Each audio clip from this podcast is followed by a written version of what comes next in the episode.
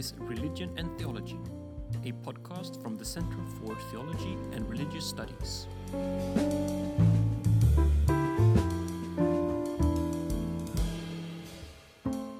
In this episode, you will be listening to a lecture by Dr. Hjalmar Falk on the topic Katechon, Carl Schmitt and the Politics of Eschaton.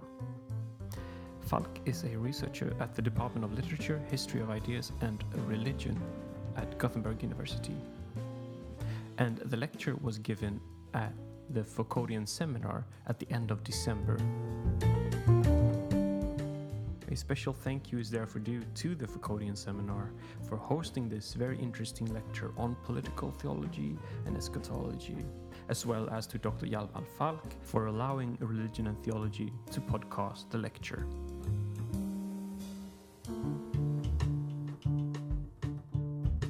Thank you for the for the invitation. It's uh, very flattering to be be um, invited to talk about this uh, subject, which is of course something that I've been dealing with for a while. Um, a bit. Um, how should I put it? It's a bit um, challenging to, to present something on Schmitt for a Foucauldian a seminar dedicated to Foucault because I I once had the feeling that I I got something about Foucault or that I understood Foucault. Um, I'm not really sure that I could say that that's the fact that's a fact anymore. Um, but uh, after working with Schmitt for about ten years or so, uh, Foucault has for me sort of drifted into the background somehow. So. Um, but uh, one thought I had this morning is, what would Jürgen Habermas say? Uh, I mean, uh, to him, perhaps the meeting between uh, Schmitt and Foucault would be all too too uh, obvious. Uh, whereas if you look closer at at least Foucault's writing, um, you find that that well, the sort of of philosophy that, that Schmitt represents is, is undermined by various other um, well, the attempt to think politics in a radically different way, uh, I would say. Um, one is reminded of the classic quote that that Foucault uh,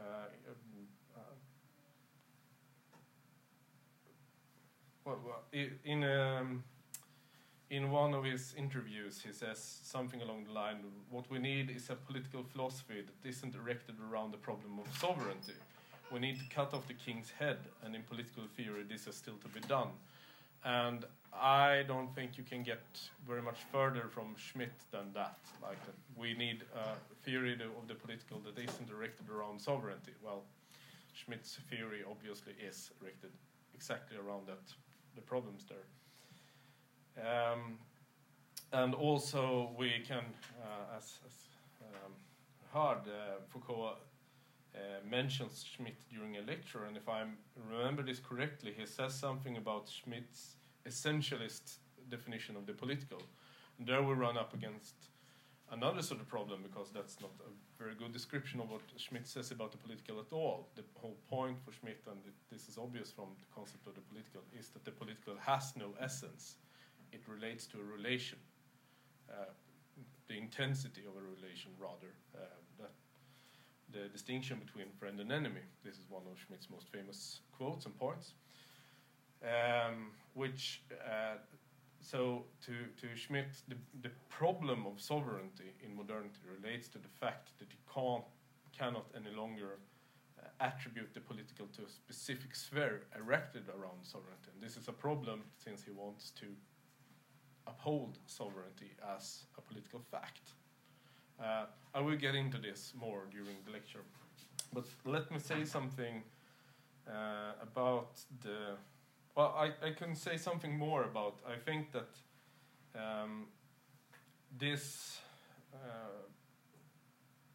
Foucault's dismissal of Schmitt in this context um, uh, has something to do with, with, of course, his view of the technologies of power and and his conception of, of um, political power as relating to an immanent order of society and that sort of, of um, thinking, um, which of course you all who are involved in studying Foucault would know.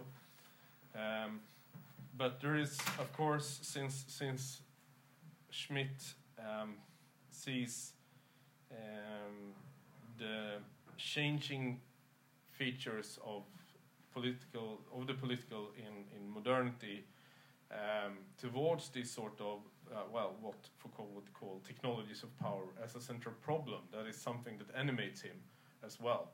So um, there's something that connects them there, even if it, even if they take on very different um, attitudes towards this problem. Um, you could say that, that Foucault would bring would like to bring on some sort of thought that would uh, be able to better um, answer to the problems that, or, or rather, investigate this this as an intellectual problem and, and find these sort of new technologies of power and how they work. Schmitt would emphasize and, and perhaps also see something emancipatory in this shift from sovereignty towards towards uh, pluralism of um, of uh, power uh, relationships spread out through society. Schmitt definitely sees this as a problem, and not only because he doesn't like the idea of emancipation at all, so to speak, uh, but also because he he fears this dispersal of power into society as, as the uh, spreading of social conflict within the social body or something like that. Uh, I mean, we don't have Schmitt's comment on, on Foucault. Uh, I, I know from reading Walter Seitter, who's a German um, sociologist, among other things, I think, that uh, Seitter sent Schmitt his dissertation, which deals heavily, which draws heavily on Lacan and Schmitt answered that he hadn't read Lacan, but he understood that you had to read Lacan to be able to read Seitter, which I think is a subtle diss. Like basically, you have to read the psychiatrist to understand this manuscript. Um, but anyway, moving on, I think there's something connecting the, both of these thinkers in their radical interpretations of the inherent relationship between politics and metaphysics, which will feature much very prominently in this talk um, their, their shared interest in the epistemopolitics of law and the relationship between power and knowledge, or the power knowledge thing that is so very Foucauldian. Um, even if they are, have very different temperaments, uh, I think there are, are, definitely issues here. So I, I, I guess what I'm trying to say is that I understand why you're interested in Schmitt. Um, but I wouldn't recommend him instead of Foucault. But perhaps he says something that puts Foucault in an interesting perspective. Now, um, as for the title, I'm hoping that these Greek concepts will be explained uh, and we can.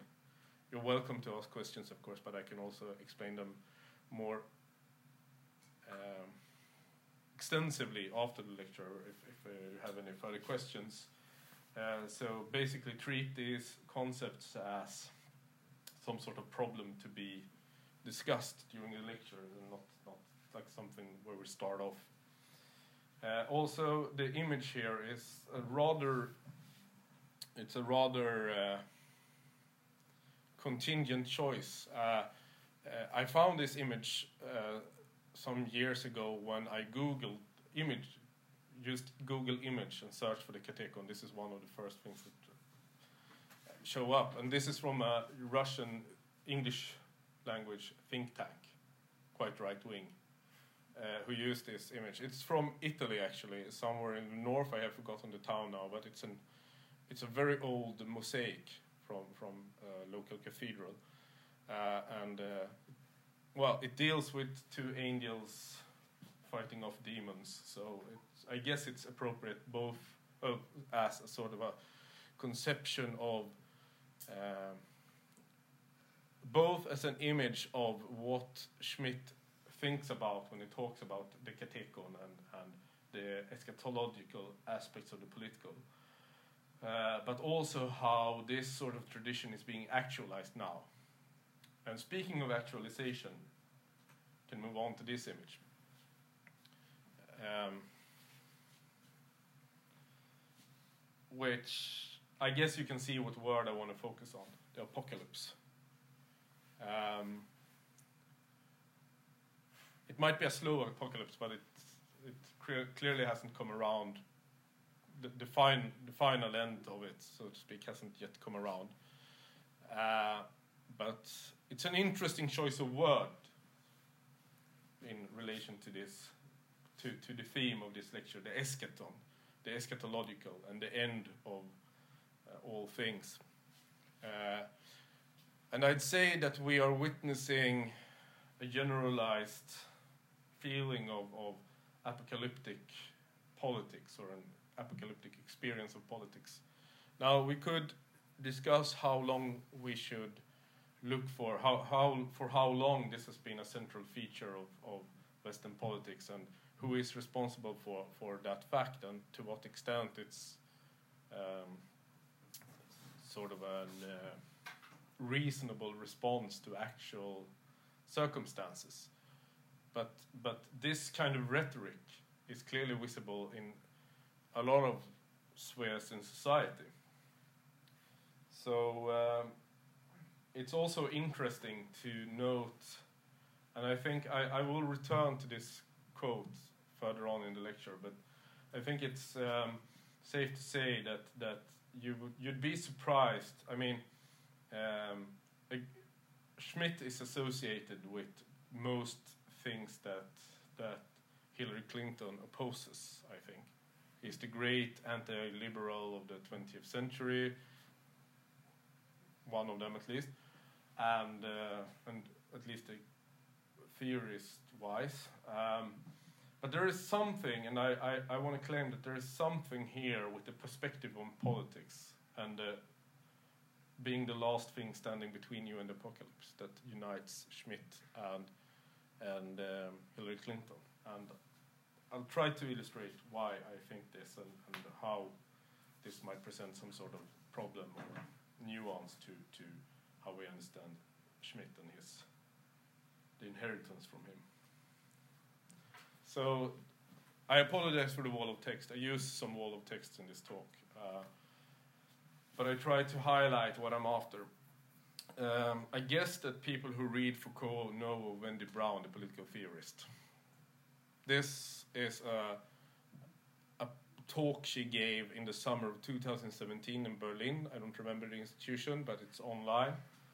Uh, I'll, I'll, post a link in the to this text um, in the on the page Facebook page for the event if you want me to. But I, I found this this uh, talk on apocalyptic populism sort of affirming my my feeling that uh, there's an apocalyptic mood or something like that running through politics, especially since 2016, which is, of course, her big takeaway in this quote here.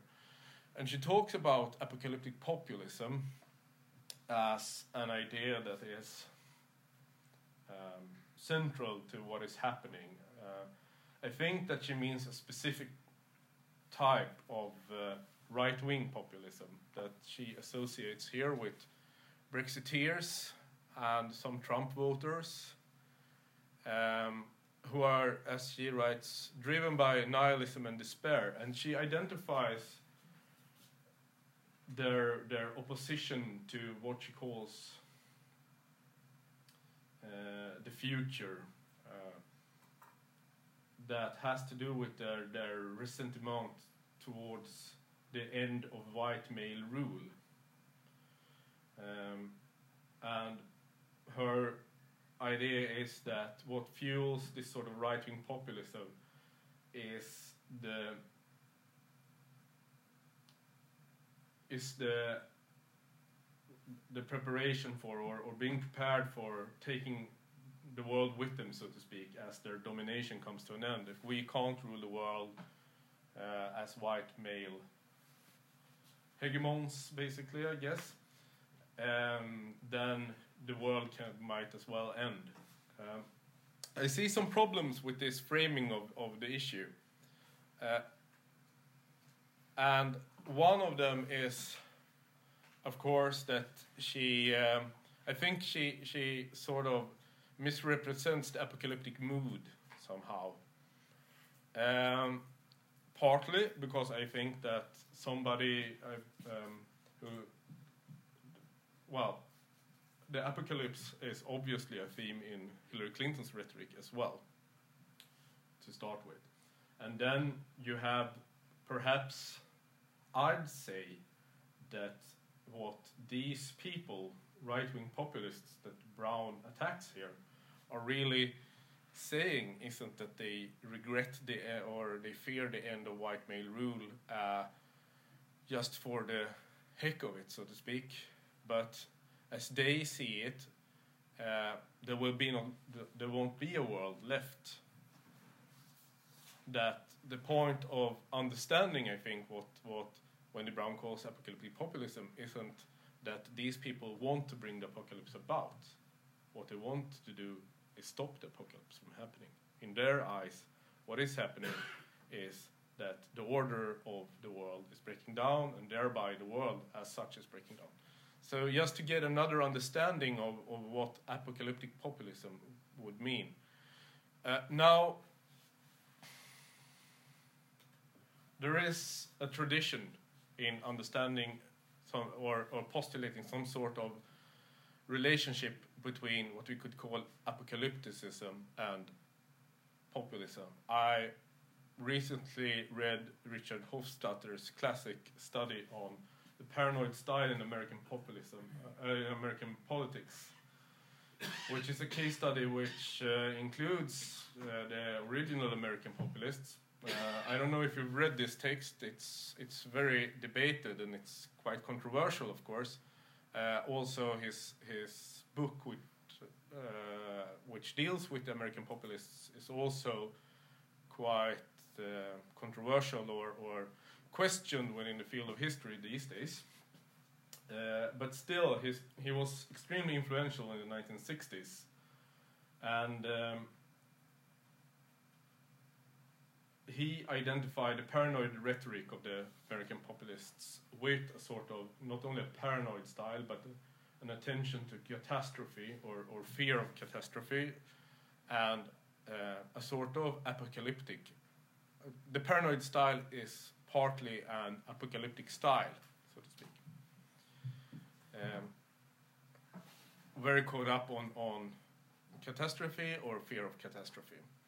Uh, in a note, Richard Hofstadter refers to Norman Cohn, who might be a name that some of you know of. He was a British historian, I think, uh, of religion.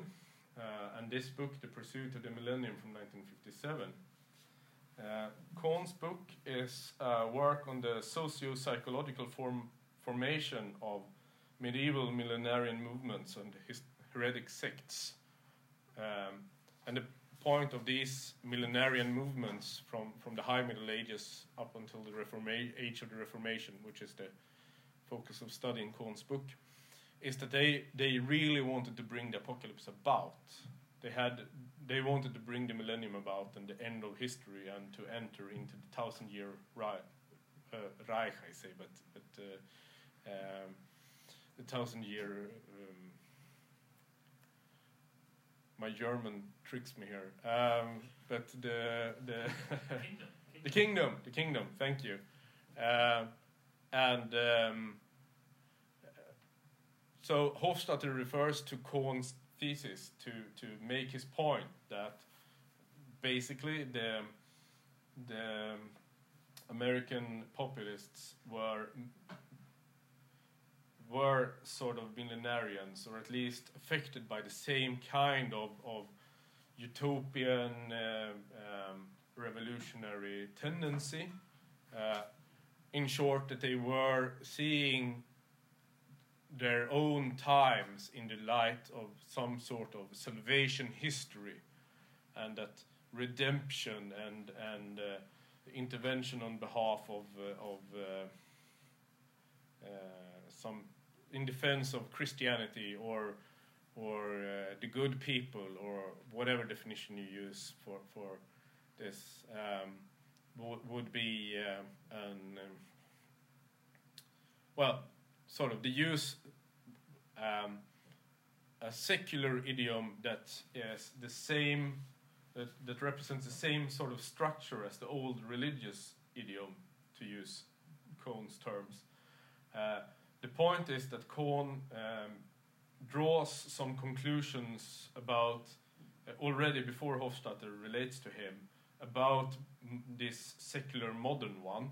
Uh, the secular um, idiom that has replaced the uh, that now expresses the same psycho psychological or social structure that millenarianism once represented. Um, it's uh, it comes to the fore in, in modern totalitarian movements.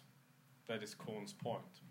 Uh, and this idea about about um, modern totalitarian and radical ideologies as expressions of a, an underlying um, an underlying structure that is a political, uh, politicized religion uh, or ersatzreligion, uh, substitute substitute religion, um, is also known from from uh, um, authors contemporary with Hofstadter and Norman Cohn as Eric Voegelin, uh, who was also a, a, philosopher who was also working in the United States during this time, but had a background in from Austria and and Germany, um, the same generation as as these two writers, um, and his work expresses sort of the same idea as Cohn that there is uh, an undercurrent, uh, uh, religious structure, or uh, what was once a religious structure, now secular, that, that courses through radical politics that is oriented towards the eschaton, the end of days, uh, of um, and that is a sort of secularized millenarianism or apocalypticism. Um, and uh, what's interesting about this idea, this sort of forms a, a paradigm of understanding uh, radical politics during during uh, the 1950s, in particular, and the 1960s. Uh, one could one could also mention a German philosopher, Jewish German philosopher by the name of Karl Löwith, who wrote a book called The Meaning of History, which was published in 1949, which I will get into later, but uh, who expresses something of the same idea. Um, and all of these thinkers see what they see is that behind ideas of a certain form of progressiveness, um, as in Bolshevism or, or uh, uh, certain strands of, of, Marxism or all kinds of Marxism, if they are more radical, uh, and in Nazism and fascism and so on. Uh, what I see in them are expressions of, of uh, millenarian, uh, apocalyptic um, politics related to or oriented towards the eschaton.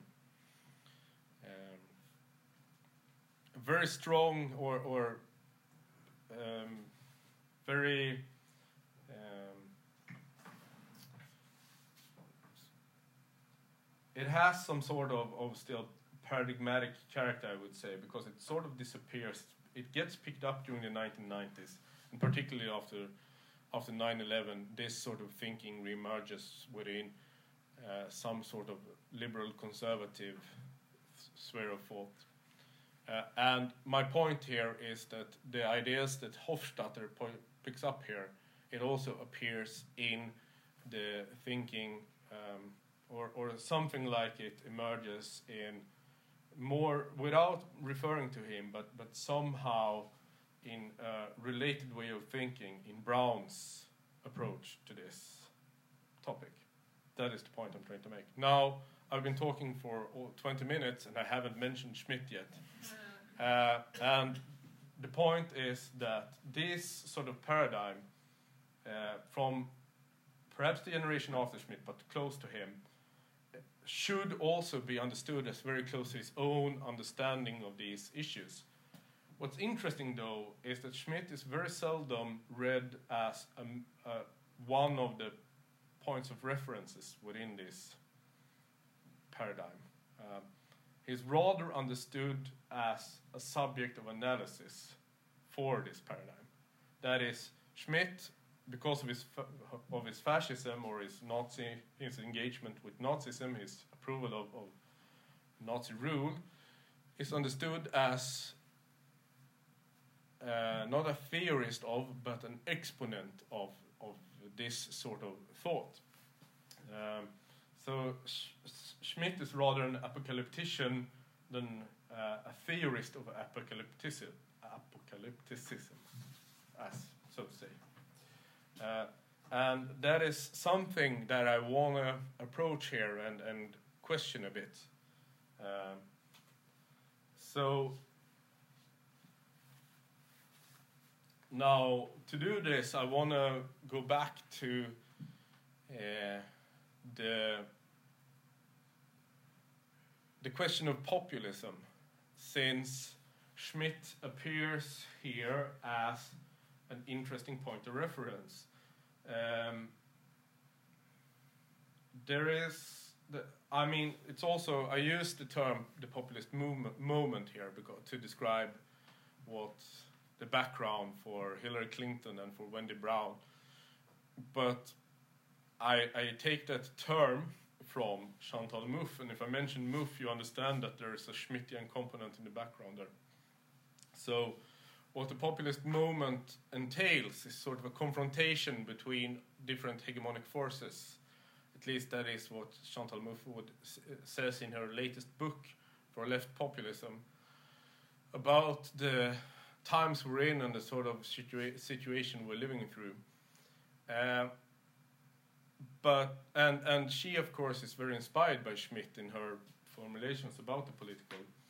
Uh, but there is something about this that's quite interesting. She, her picking up of Schmitt to, to make the point for, for populism, which she doesn't do very extensively, but he, he features in a very short bit in, in her analysis.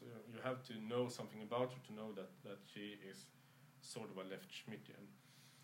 Uh, but she would get a support from the theorist of populism, Jan Werner Müller, who, who, uh, who is a political theorist in general, who's written about other things as well, of course. But in his short book on what is populism, where it describes this sort this idea of of uh, a populist notion of the people that is beyond all. Uh, that's an abstract idea of the people that you can bring in together sort of all Swedes under a notion of the Swedish people, and so to speak.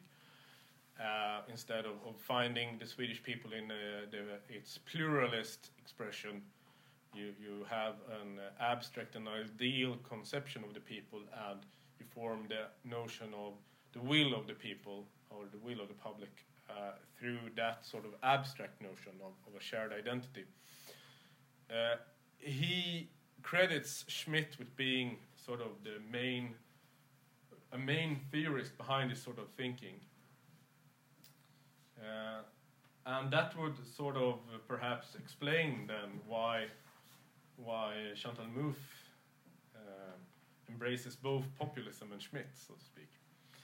But you have a, a contrarian or, or seemingly, at least, contrary position being formulated by Wolfgang Streeck, the um, the sociologist or economic socio sociologist Wolfgang Streeck, who describes the sort of state arrangement that Mouffe and other people attack as an expression of, um, of exactly Schmitt's state ideal of the state.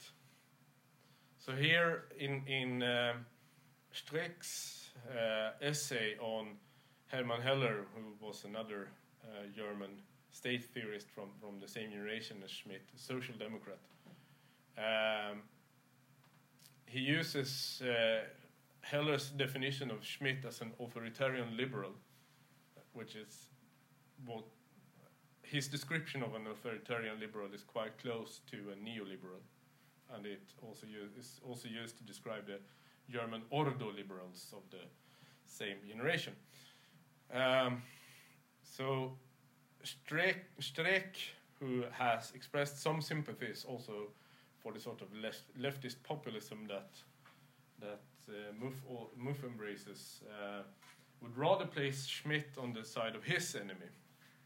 That is the neoliberal or neoliberal liberal authoritarian uh, arrangement that tries to circumvent democratic control of of the state and, and society and sort of keep the state's interventions in the market to a minimum.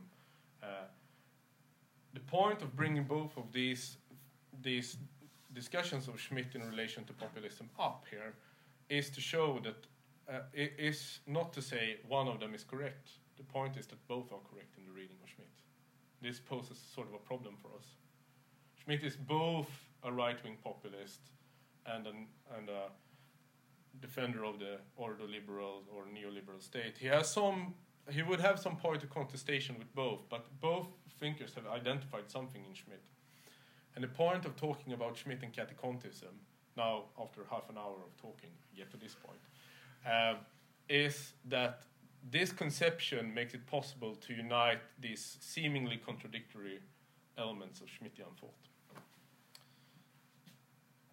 So, here is the man himself, the apocalyptician of the counter revolution, to use the radical Jewish philosopher Jacob Taubes's description.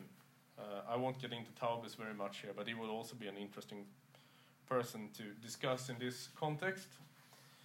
Uh, Schmitt was born in 1888 and died 1985, and I'm not sure how deep I'm going to should get into the details of all these works, particularly since we're getting into a complex discussion about katechontism later, so we shouldn't take too much time.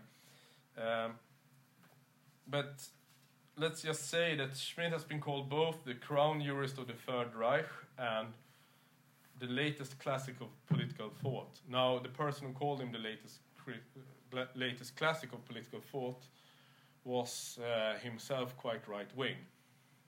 Um, uh, ben, Bernard Willms, I think his name was. So I, when when we say that, we have to understand that I would rather give someone like Michel Foucault the title of, of the latest classic, not only because, I mean, not that Schmitt doesn't deserve it, he's sort of a Hobbes of the 20th century or something like that, but, I mean, there have come other classics after him, so he's not the latest classic, but he is, I would say, a classic. And one of the things that defines a classic is that he can be reread and used for new purposes and emerge in new contexts.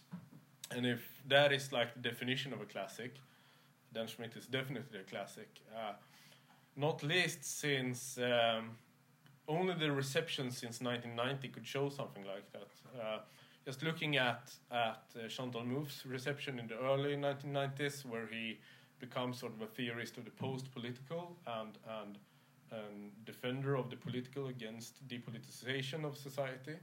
Then you have Agamben's reception, which sort of forms the central discussion points surrounding Schmitt's work during the years after 9-11 and 2000, where the concept of sovereignty and the state of exception becomes the central features that are being discussed. Uh, for a while, around 2010, perhaps you could see something like the Schmitt of the concrete order being discussed. I will also get into how to think about that. But uh, another another way of, of looking at Schmitt and the, uh, basically rotating around the fact that the uh, relationship between the political and the economic being a center issue after 2008. Uh, and finally, in the in the years, well, you, you had some sort of, of new um, Schmittian readings of the of, of um,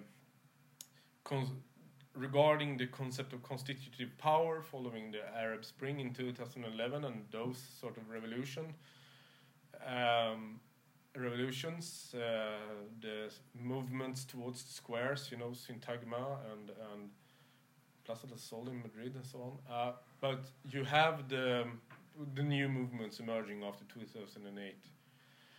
Uh, and then you have the populist Schmitt, of course, that has been the, the discussion point in the last few years. So you have a lot of Schmitts going about.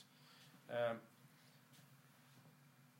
and I mean, I just getting into this um, would perhaps take too much time, but I mean, two of the most famous aspects of Schmitt's thought is, of course, his definition of the political as related to the distinction between friend and enemy, the Unterscheidung uh, between friend and enemy, where he makes a central point that is that it, the definition of the enemy or, or the enemy shouldn't be misunderstood as naming somebody as evil or ugly or an economic comp- competitor or something like that. Uh, the point of the very specific definition of the enemy is that the enemy is simply the other, uh, our antagonist that we need to confront, uh, that this is an existential relation, but it, that it just because it's an existential relation also risks spilling into all these other spheres. And what Schmitt wants to do is to separate the political from the ethical and not getting it mixed up with sort of uh, normative um, um, normative considerations that are central to liberal politics, for instance. So the point would be to not understand uh, the enemy as someone who has low morals or something like that, but simply as an antagonist to be confronted and possibly killed in a, in a confrontation.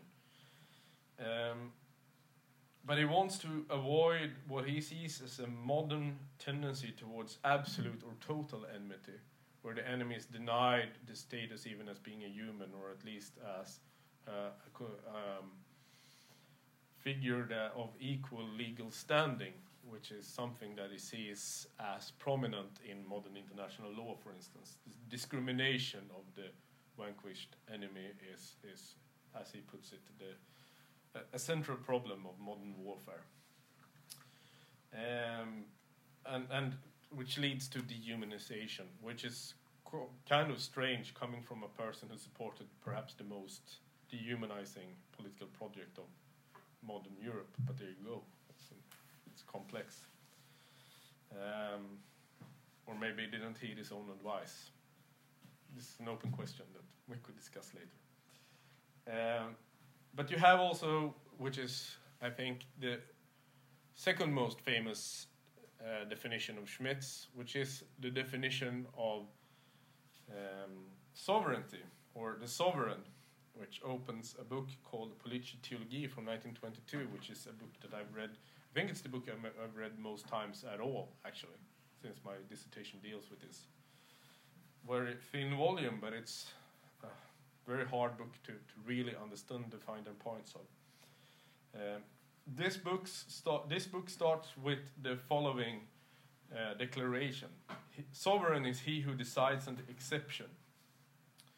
And Schmitt's, what Schmitt works out during the, the, these few pages is a definition of sovereignty that, that connects it to the state of exception and that tries to define the foundation for legal order in the idea of order to begin with. So, uh, to have legal order requires that we have social order or order at all. Uh, and to guarantee this, we need some sort of a supreme authority who controls the principle of order and decides when this order is too threatened to be uh, to be upheld as a legal order. So order comes first, and only thereafter is is the legality. So um, this means that we need a strong sovereign force that guarantees social order. Uh, this wasn't an abstract problem in, in Germany in 1922. The Weimar Constitution was just about three years old, less than three years old when he wrote the book. Uh, and uh, of course the Weimar Republic was was very much. Uh, it, let's just say it was an abstract question who held the supreme authority deciding on on these state of exception or exceptional measures and so on. Uh, and this sort of theorizing, legal theorizing, made him his made him his name. And as you can see, he held really prominent positions all through this this time, and um, also uh, he, his uh, joining the Nazi movement in 1933. He also got some very influential positions um, within the field of politics and also as a, a leader of the Nazi um, jurist organization, uh, Bund Deutsche Juristen, I think. Uh, and uh, he, um, so he made sort of a name of himself, himself, hence the crown jurist of the Third Reich. This period only lasted up, on, up till 1936, which has been a, a, an important point for apologists, both himself and others, who tried to make his crimes less um, disturbing, or however one wants to put it. Uh, however, it should be remembered that he was uh, he not only defended the extraordinary measures around the Night of the Long Knives in 1934, when some of his former co conservative colleagues were murdered by the Nazis. He also defended the Nuremberg laws, uh, the racial laws that, that made life quite difficult for, for German Jews. Uh, and he was an open anti Semite, and he never recanted that. Um, so, um, this is one of the things that makes him uh, a difficult character and who deserves his, uh, his, his bad reputation if you, if you ask me for my, my uh, opinion about this. But still, I think it's uh, the, the problem for me is that I still find him very fascinating, and some of his thoughts are, are very both useful and succinct. One of these is, of course, the idea of political theology, which is what I will get into now. If you want to go back to discuss my my view of his general thought, I, I have a lot of notes with me here today, and I, have read most of his work or all of his work, so I, I, can try to answer some of your questions. But I think that um, we should move on so I can sort of explain what I'm trying to get at with this whole political religion thing. Now, this is from the beginning of the third chapter of Politische Theologie. The first chapter starts with the with um, connection of of um, sovereignty to the state of exception, and Schmitt starts out the third chapter of political theology by stating that all significant concepts of the modern theory, theory of the state are secularized theological concepts, not only because of their historical development, but also because of their systematic structure, the recognition of which is necessary for a sociological consideration of these concepts. And here comes the explanation for how this chapter connects with the first chapter, that is about the definition of, of sovereignty. The exception in jurisprudence is analogous to the miracle in theology. Uh, the observation here is that the miracle in theology occupies a position outside of, of the order of creation. So the exception um, or the miracle is an exception to order. And of course, ex the exception in the state of exception is also an exception of order.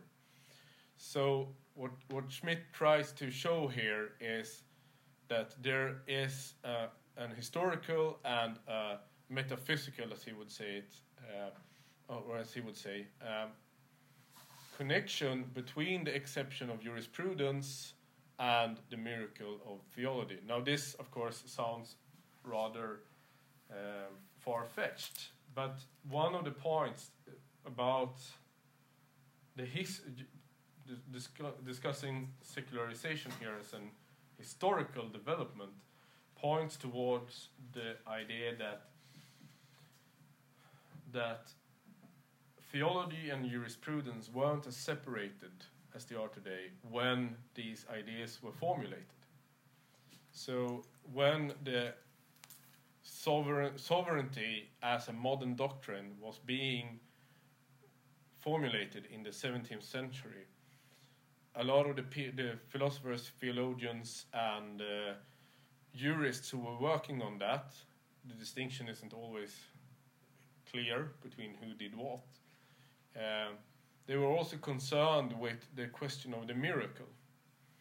So there is a connection between the metaphysics and the political here that doesn't respect the sort of sort of boundaries that modern legal positivism puts up. And one of the points of recognizing this is that, of course, when it comes to both theology and jurisprudence, thinking isn't in the abstract in the in the way that uh, for we are used to thinking about political philosophy or something like that. It's not a mere suggestion about how to order reality. Juridical concepts directly order reality. So there's a relationship between this understanding of how to formulate sovereignty and how sovereignty is formulated within the fields of public and international law. Now, this is sort of my ex ex explanation of what Schmitt is trying to get at here. That uh, he has some sort of idealist, institutionalist theory that that is being brought forward in this in this chapter. It doesn't come out and say it in those accessible terms, of course. And this has been a point of contestation in the reception of Schmitt. Um, of course, when you've when you've sort of come across him in in the reception among Foucauldians, they treat him as a political theorist. But a very strong reception also treats Schmitt as a very theologically informed uh, author and thinker. Almost, uh, up to the point that people say that it's not the politics but the theology that it's that is at issue here. That's the central point. Schmitt being an authoritarian Catholic. Um,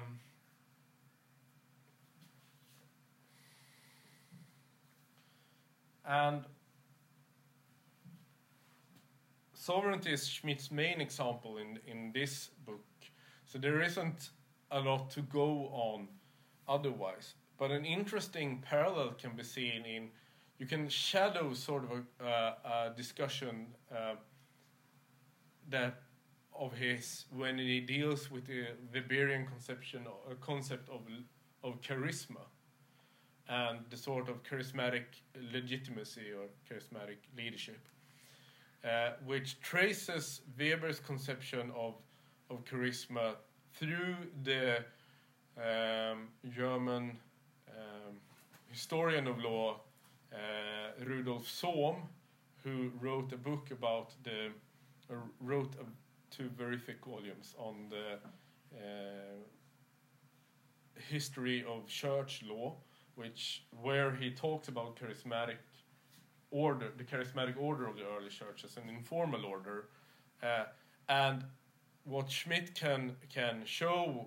here is that that Weber uh, is reproducing a structure from Protestant theology within his modern sociological theory, which also has direct consequences for how you understand uh, things like the relationship between informal leadership and formal leadership within organizations and so on. So there's, I wouldn't say that this explains or, or makes this a viable theory of politics, but it's it's relevant for um, for understanding how Schmitt's, Schmitt thinks that political theology is a viable that this is a viable field for understanding what what um, can be done with this sort of analysis.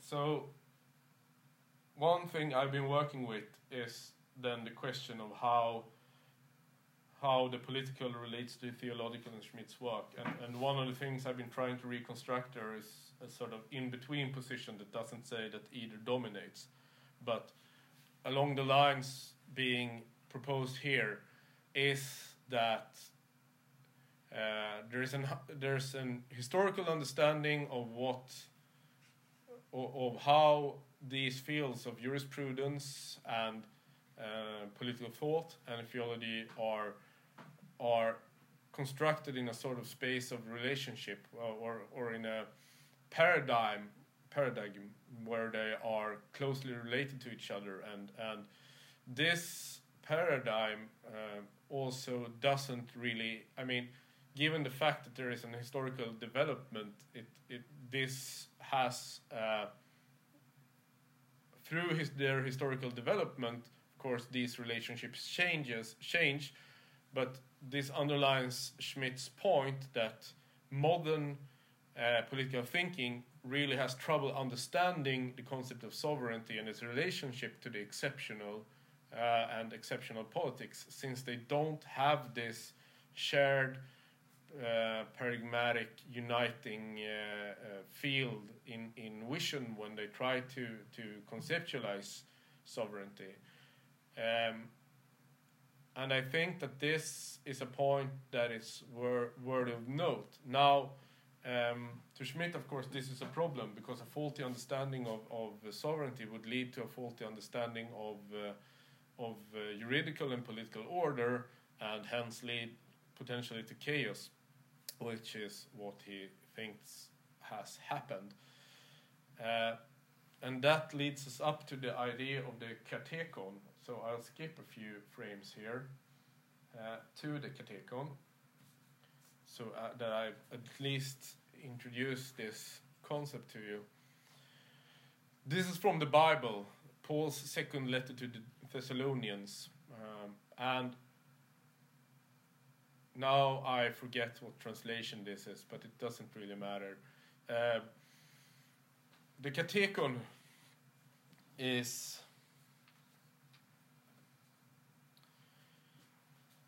that which restrains here. You can see the katechon is a very mysterious figure uh, from Paul's letters. Now, modern modern uh, exegetes uh, are, I think Joel, our friend, said that they are like 80% of them are sure that Paul didn't write this letter, but it's a, a pseudo-Pauline Paulinian text. I think is the term. So it's attributed to Paul, but it's probably not by him. It's directed to the congregation in Thessalonia, where uh, it, it's very much about the, about trying to tone them down in their eschatological fervor. The, the message in this letter is that Christ isn't isn't necessarily coming back during their own lifetime, so they have to prepare for the long haul. But this figure of the katechon uh, which sort of disappears uh, into some sort of ordinary language formulations uh, if you don't if you don't know the figure as such that which is restraining or he who now restrains it it emer- it, is present both as an uh, objective or anonymous force and as a person him he who now restrains. Um, it is so it, it's a already Saint Augustine had problems with this passage. He he wrote that it, this is here Paul is too obscure for us. We don't know what it means. But other church fathers were quite sure that this is a passage about the Roman Empire. Tertullian and Jerome, for instance, are very clear on this. Uh, to them, what is restraining is the Roman Empire and the Roman Emperor which would sort of explain the both the gender neutral and the him part. Uh, and what is being restrained or held at bay, the lawless one, that is, of course, Antichrist, who will come before the end of days and, and sort of announce that, that the end of time has begun. Uh, so what we confront here is is that there is an objective force within the world that restrains the lawlessness and the, the lawless one, uh, the mystery of lawlessness, um, and that the Lord, with his coming, with the brightness of his coming, will, will and the breath of his mouth, will destroy this Antichrist. But of course, before the Antichrist can come or arrive, we need uh, the restraining force will have to to uh, be put aside. Um, this text then takes on a continued. Uh, a, conti- uh, it's received by, first of all, um, it's identified with the Roman Empire, and of course, when the Roman Empire becomes Christian, it becomes even more, um, even more of self-evident fact for Christians. Uh, then, when uh, the the tradition of the Roman Empire becomes a problem for for Western powers, uh, when they have to sort of argue for the continued existence of this political structure with the Carolingian Renaissance in the 9th century, 8th, 9th century, this becomes an object of, uh, of ideological, to use a modern term, identification. That is, that the Carolingians and the Ottonians and uh, all those lineages tried to, to claim the title of being this sort of imperial katechon who defends and uphold, who, who defeats or uh, holds the Antichrist at, bay and who, who uh, restrains the lawlessness to, to uphold creation. Now, of course, this is a, to me as an um, secular observer, it sounds like a bizarre temporal structure because um, wouldn't you want the eschaton and the final days to arrive? But um, there is something about this structure that sort of invites to. I mean, as a Christian, you are forbidden to do the works of the devil. So, to anyway help the Antichrist would be to to undermine your relationship to God, something like that, and this means that it's important to uphold creation in this way, to continuously support the restraining power. Of course, uh, for some reason, this ideological identification of the emperor with uh, with the katechon loses force during the High Middle Ages and uh, is undone with the War of Reformation, Wars of Reformation, and also Calvin has a different reading of of what the katechon is. Basically, he sort of transposes it to the to the churches and their preaching of the holy word. Uh, but um, what does this have to do with Carl Schmitt, you might ask? Well, this is from Schmitt's post war diaries from 1947, where he proclaim, proclaims the first part of the quote here is, is quite important because for all his interest in theology and all his or all all the text where he argues for the importance of being uh, of of um, theological reason in within political thought, he really seldom uses the word Glaube. Uh, religion isn't about belief. It's about a form of reason or understanding created order or something like that. It's not about what what you feel. It might be about confession, but certainly not very much about belief. So it's quite astonishing that he actually proclaims a belief in the Katechon. Glaube. Glaube an den Katechon. Uh, it is for me the only possibility as a Christian to understand history and find it meaningful. We have to be able to name the katechon for every epoch in the last 1948 years.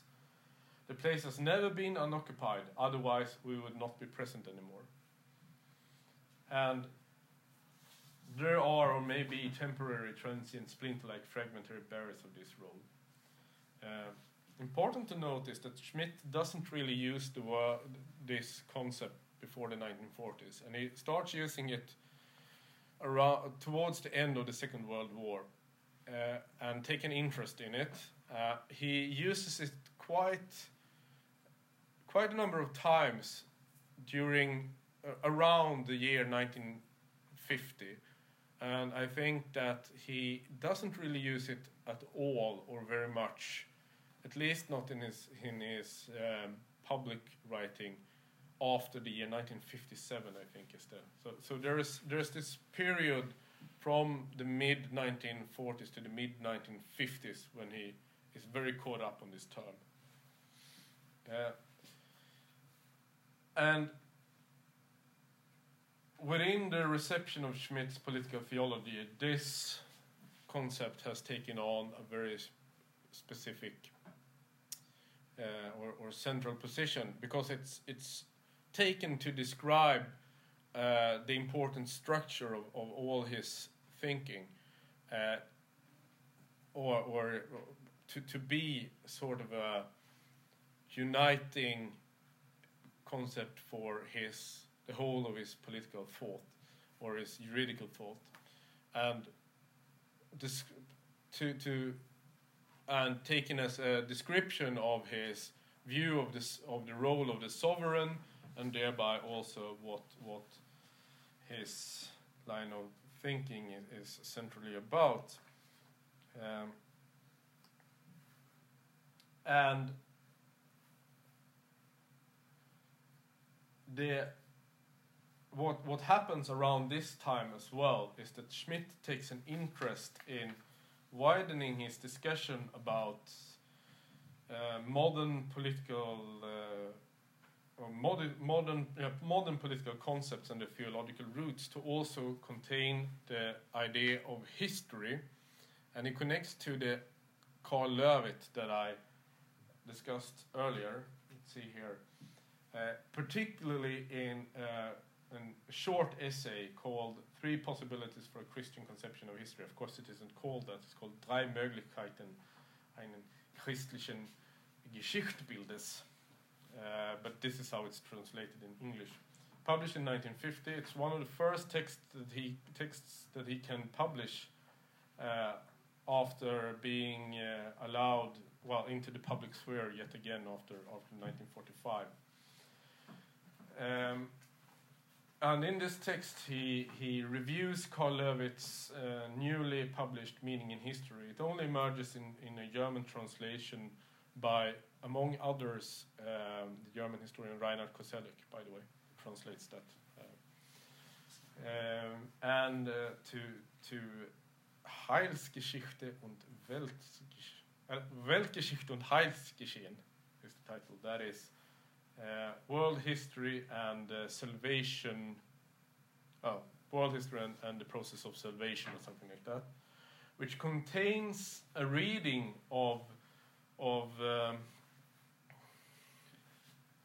of modern philosophies of history and and uh, uh, thought of progress or modern progressivism that we might call it in the terms uh, in terms quite reminiscent of Schmitt, though Löwith hated Schmitt and wouldn't be wouldn't acknowledge the, the relation between between these lines of thinking.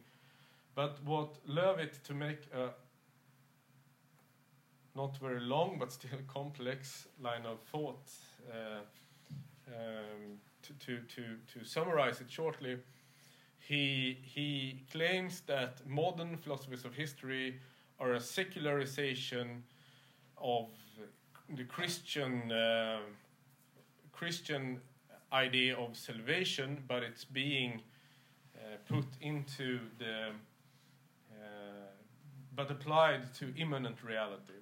So what emerges here is is uh, an image of how a line of thinking unites Saint Augustine with Joachim de Fiore in the in the 13th 12th or 13th century, with um, Hegel in, in the 19th century, and finally with Mar- Marx, uh, stopping along the way in, at, at, some points. And the point for Löwith is to show that there's a, a sort of a utopian longing for the fulfillment of history that is that can be seen here, and that Marx is sort of a symbol of, of where this idea of spirit's fulfillment through the history, you know this from, from Hegelian philosophy of history, uh, drops the spiritual aspect and, and becomes applicable to the immanent laws of creation uh, or, or of the world, losing its uh, theological um, shell or, or roots and, and being applied to immanent reality in itself and also making the fulfillment of history and, and salvation uh, something placed within human hands within history itself. Of course, Löwith was quite conservative, and uh, to return to Jürgen Habermas, called him a Stoic philosopher. So to to Löwith, uh, this idea of a, of human fulfillment uh, as a human a possibility for human action was uh, a very dangerous idea, and uh, he, to him, this is the sort of utopianism that went into both the Bolshevik uh, or, or, radical communist projects, but also into the Nazi project.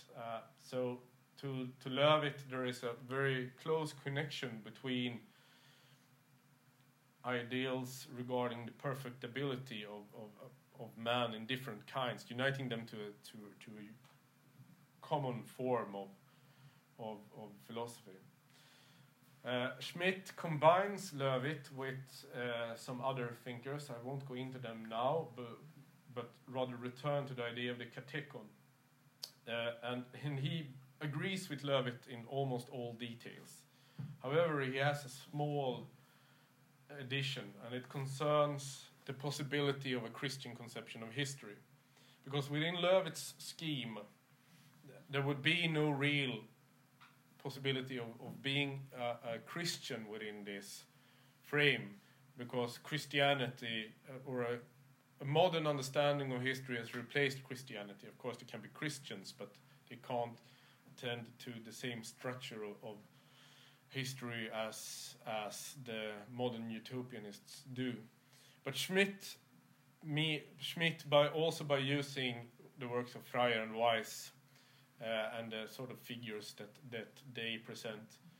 Uh, he he envis- he tries to envision how a Christian counter myth to these modern myths of history uh, could be developed, and at the heart of it, he places the idea of the katechon against the utopian longings of all of these apocalypticians of modernity. You could see um, Schmitt says, uh, this sort of restrainer who, who tries to put the emerging lawlessness of the utopian reign with a charismatic leadership um, in check to, to um, stop the revolutionizing uh, of and overthrowing of all established tradition and institutions and thereby save political uh, and public order and social order. Um, so here is where Schmitt's katechontism is is visible. His own identification of his own sort of Christian um, Christian um, frame of reference to a political logic that would be uh, possible to, to establish as a mythical institutional ideal within uh, a modern setting and establishing um, principles for ordering society. Um, so the katechon is sort of his ideal for, for his own work, what, what it's supposed to do. Um, So to return to the um, questions that I started with, uh, Schmitt, there is obviously something to Streeck's reading of Schmitt, I would say.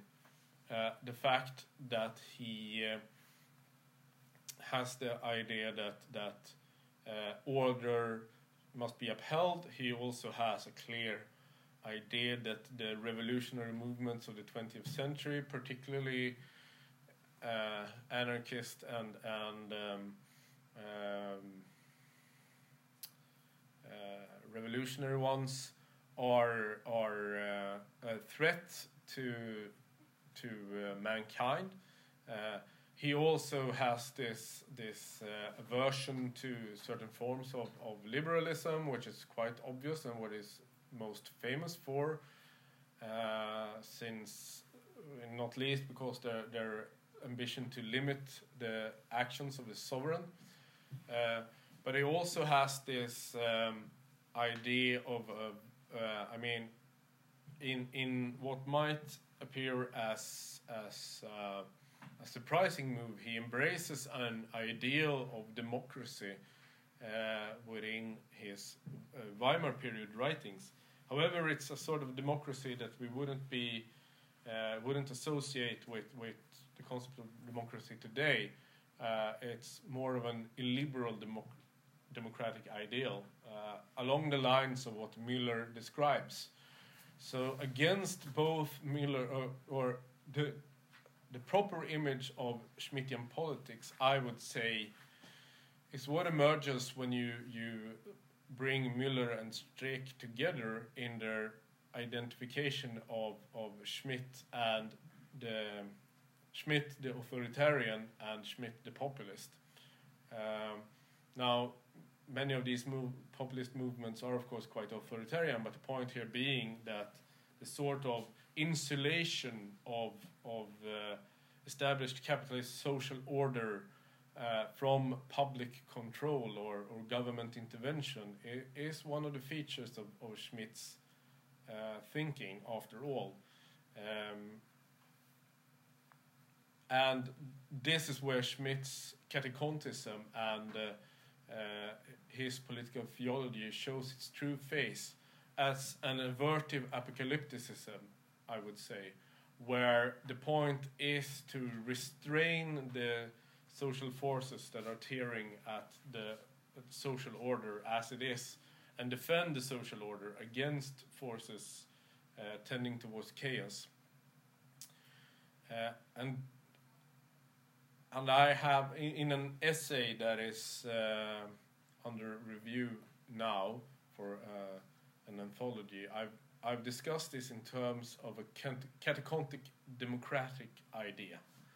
Uh, that is an idea that that tries to uphold um, the the sort of uh, institutionalized democracy as it is and avert the apocalyptic longings tries to, to confront it. Now, I'm not doing this sort of a political theoretical work trying to put forward this is an ideal. I want to say that this is a problem of, uh, and it's a problem of our age, and it is a problem of, of uh, central with uh, central to Schmitt's thinking, the sort of uh, embrace of order as such, and the impossibility or difficulty to imagine an alternative. Uh, so I, I want to suggest then that Schmitt, the katechon, the katechontic thinker, talks to our populist, mo mo populist moment uh, in a more profound way than it might be envisioned if we simply identify him with the sort of right-wing populists or simply with the um, authoritarian liberal technocratic rule that, that Streeck identifies him with. Rather, he represents a broader, he, he can represent a broader tendency towards katechontism that we are facing now, where necessary changes are being stalled or averted uh, in, the in the face of a fear of the apocalypse. Um, I'm not really ready to stand here at the University of Lund and and uh, and uh, bring on some sort of slogans regarding the immanentization of the eschaton or something like that to talk to to correspond with Voegelin.